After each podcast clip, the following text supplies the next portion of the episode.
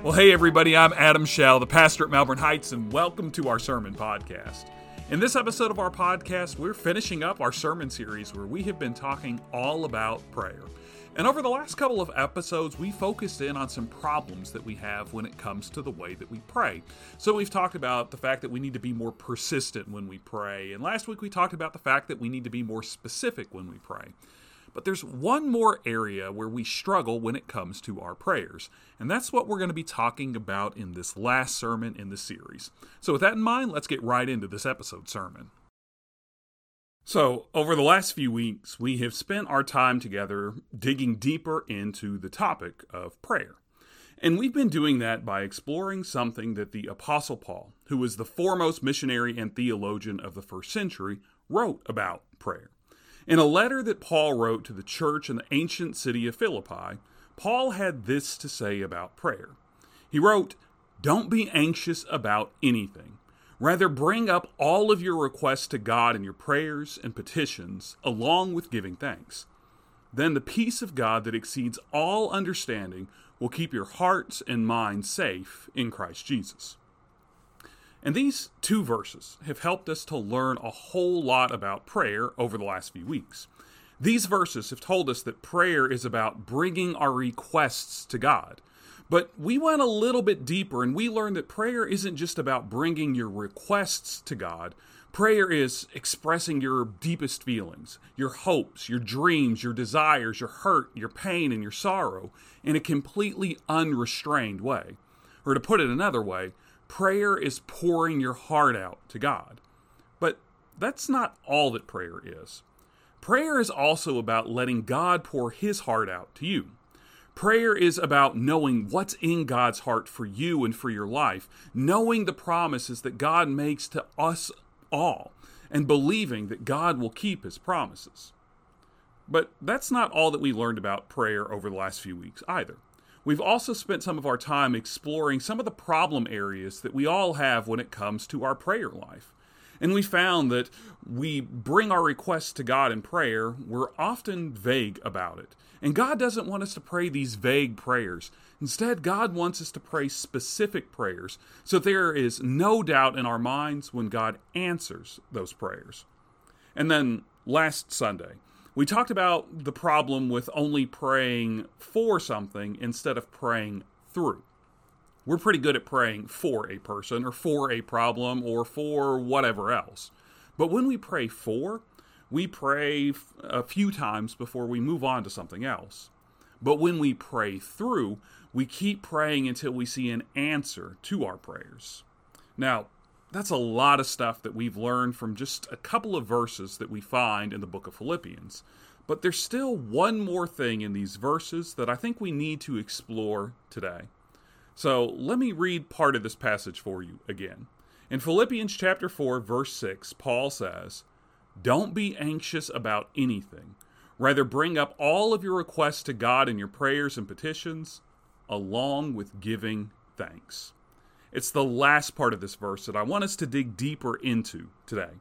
The part that says, along with giving thanks. Now, I want you to understand what Paul is telling the people that he writes this letter to in the church in Philippi, and what Paul is telling all of us here. Paul is telling us that when we're feeling anxious, we should not only turn to God with our concerns and our requests, Paul is also telling us that when we're anxious, we should give thanks to God. When you're anxious, you should give thanks to God. Now, I don't know what's going on in your head right now, but that sounds a little weird to me. And it sounds a little weird to tell us that we should give thanks to God when we're feeling anxious. What would make sense here is for Paul to tell us to bring our requests to God and then give God thanks when God answers our prayers, right? But that's not what Paul says. Paul says to give thanks to God when you are anxious. So, how is that even possible? When you're feeling stressed out about money, how can you give thanks to God? When you're worried about your health, how can you give thanks to God? When you're anxious about your relationships with your spouse or with your kids, how can you give thanks to God? Or to put that question another way, how can you give thanks to God when you don't have anything to be thankful for? How can you give thanks to God when you don't have anything to be thankful for? Now, this is the point in the sermon where I could give you a whole bunch of platitudes. I could tell you that there is always something to be thankful for. If you're struggling with your money, well, you still have your health. Or if your health isn't too great, at least you still have your family. Or if your family is falling apart, well, at least the sun is shining. But I don't want to be trite with you. I want to be honest. And what I can honestly tell you is that when you're worried about something, when you're stressed about something, when you're anxious about something, you can't see past those worries, past those stresses, past that anxiety. So instead of seeing praises, all you see are problems. So, how can you give thanks to God in the middle of your life's biggest problems? Well, to answer that question, I want to turn to a story about someone who does just that. I want to turn to a story about someone who actually gives thanks to God in the middle of his life's biggest problem. So, if you've got a Bible, you can go ahead and grab it and you can turn with me to Psalm 57. And if you have a printed Bible, the book of Psalms is smack dab in the middle of it. And the book of Psalms, well, it's kind of like a hymnal. And if you have no idea what a hymnal is, it's a book that is filled with poetry and songs that help us to worship God. And the book of Psalms is filled with songs and poetry that are written by people who find themselves all along the faith spectrum. There are people like the one that we'll find in Psalm 57 who are facing some of life's most difficult moments. And there are other Psalms where the authors are celebrating all the great things that God is doing. So, wherever you're at in your relationship with God today, there's a psalm written by someone who understands exactly how you're feeling. But let's get back to Psalm 57. And before we dig into this psalm, I just want to read the inscription that this psalm has for you. This is what it says For the music leader, do not destroy. A psalm of David when he fled from Saul into the cave. So, this inscription is giving us the background for the psalm that we're about to read. This psalm was written as a prayer for David when he was fleeing from Saul and hiding in a cave. But that's just the broad brushstrokes of the story. Let me give you some of the finer details. Now, just about everybody is familiar with David, and that's because of one story the story of David and Goliath. In that story, David is just a boy, and he defeats the giant Goliath in a battle using nothing more than a slingshot and a few small stones. But there is way more to David's story than just the story of Goliath. And right after David defeats Goliath, he becomes a hero for all of Israel. Remember, Goliath was an enemy that no one in all of Israel was willing to stand up to. And David not only stood up to him, David defeated him. David killed him. And Saul? He is Israel's king when all of this happens, and he starts to worry about just how popular David is becoming. And even worse, Saul becomes jealous because of all the attention that David's getting. So, Saul, who once again is the king of Israel, he decides to eliminate David. At first, Saul tries to do this himself by throwing a couple of spears at David. But when that doesn't work, Saul unleashes his entire army.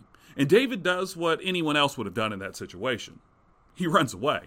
And while he is running away from Saul, David eventually ends up hiding out in a cave.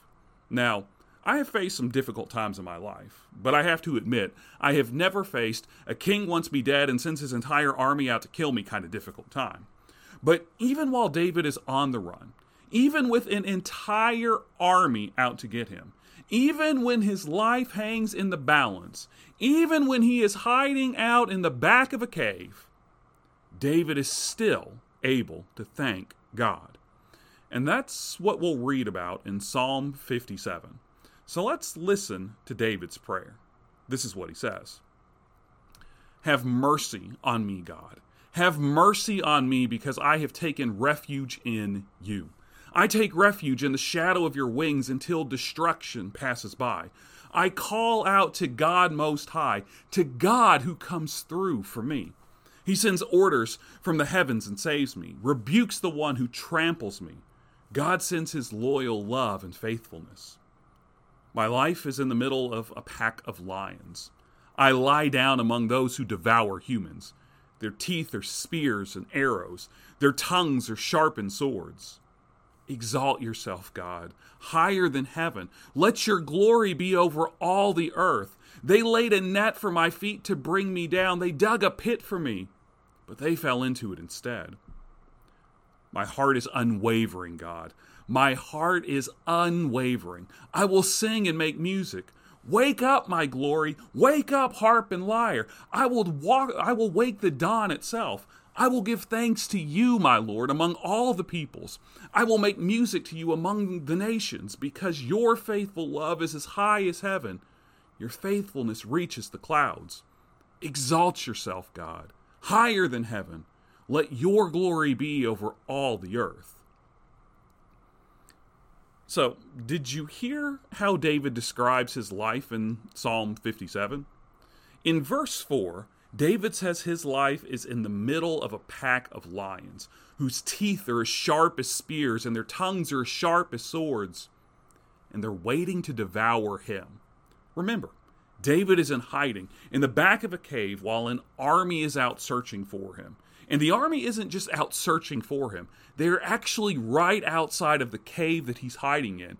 And Saul, the king of Israel, the guy who wants David dead, he even goes inside of this cave at one point. So there's no wonder why David feels like he's surrounded by lions that are waiting to pounce.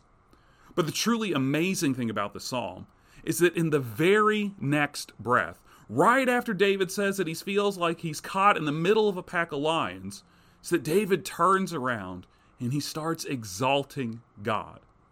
And we're not just talking about run of the mill exalting here. No, David calls for the harp and the lyre and he starts singing praises to God. But how can he do that? I mean, this guy is hiding in a cave while an army is out searching for him, and he's praising God. That just doesn't seem to make any sense. And it doesn't make any sense unless you remember all of David's story. You see, this story of hiding in the cave, it's not an isolated event. It's part of David's larger story. So, yes, things aren't looking real great for David in the present while Saul is out to get him. But David doesn't just have a present, David also has a past and he has a future. And in the past, David has seen God at work in his life. Remember the story that we all know about David, the story about David and Goliath. David was there. He lived out that story. He saw when the rock in his slingshot managed to kill a giant that no one in all of Israel was brave enough to stand up to. And David knew that that was all because of God. So, David has a history with God. And David knew that God would protect and deliver him from Saul just like God protected and delivered him from Goliath. But David doesn't just have a past with God, he also has a future. Before David ever meets Saul, before David ever faces Goliath, David is anointed to be the next king of Israel.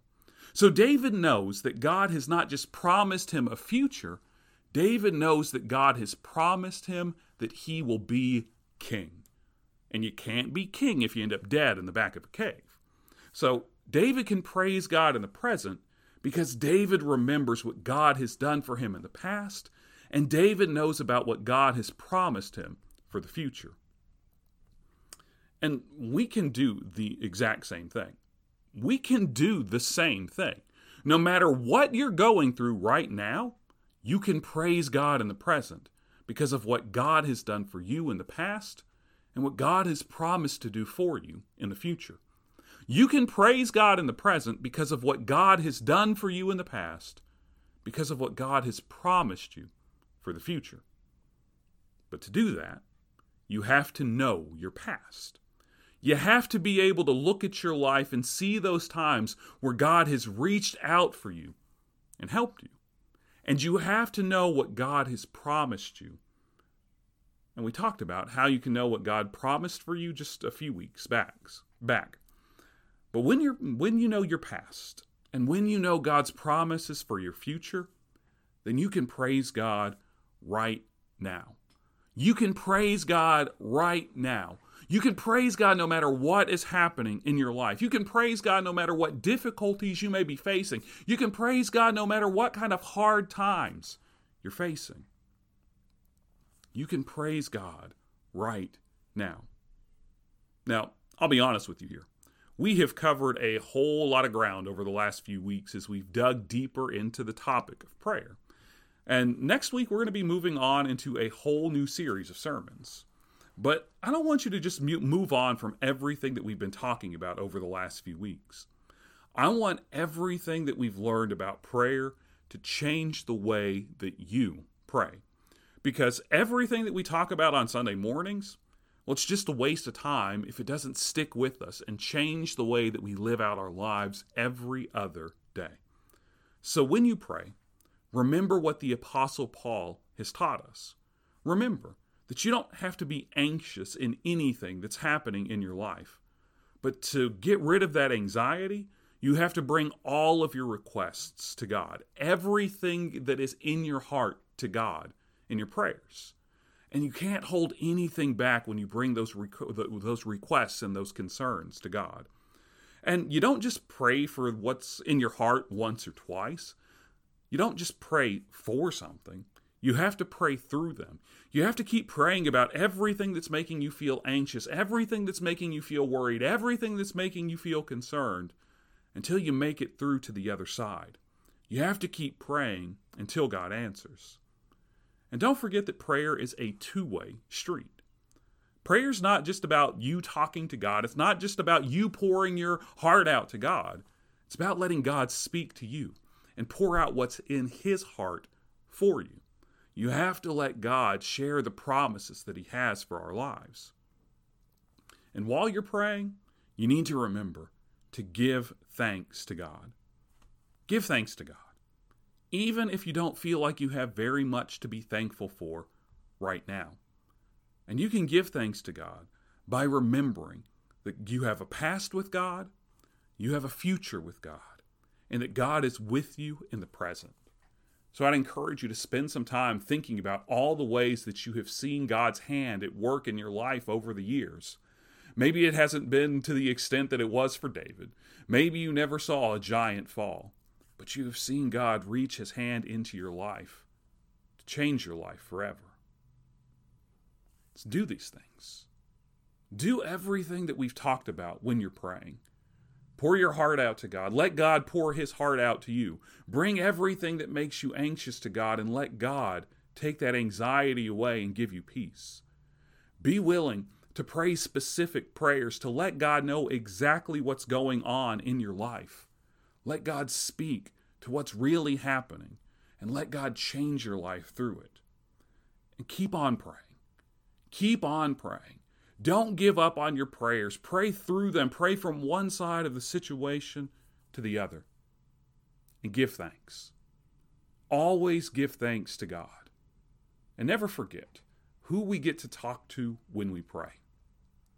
God is the creator of the heavens and the earth and everything in them.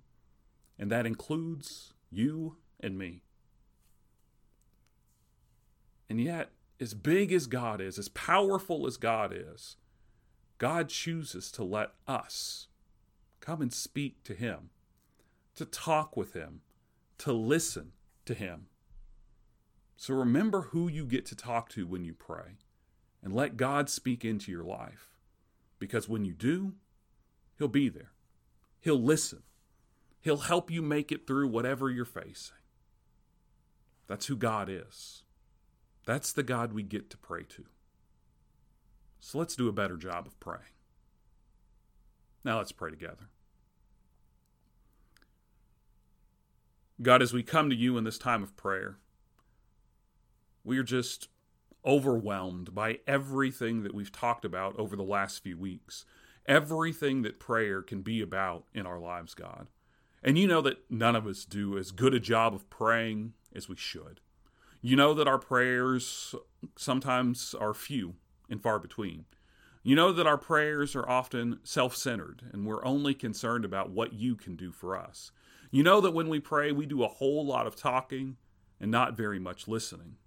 You know that we're quick to offer our thoughts and our prayers to people going through a difficult time, but we don't do a great job of persevering with those prayers. So, God, my prayer for all of us today is that you challenge us to do a better job of praying. Let us never forget who we get to talk to in our prayers. That you, the God of the he- who created the heavens and the earth and everything in them, including us, invite us to come and speak to you. God, help us. Help us to do a better job of exercising that privilege, of speaking to you. So, God, let us pour our hearts out to you while you pour your heart back out to us. Teach us to be specific in, in the way that we pray so that we never have any doubt when you answer those prayers. God, help us to be more diligent in our prayers, to persevere with those prayers so that we can see them through from one side to the other. And God, never let us forget that when we pray, we should always be praising you because you are the God that has given us a past, that is with us in the present, and that will be with us in the future. So let us praise you, even when we don't feel like we have much to praise you for right now. Help us. Help us to do a better job of being in our relationship with you. We pray it all in Jesus' name. Amen.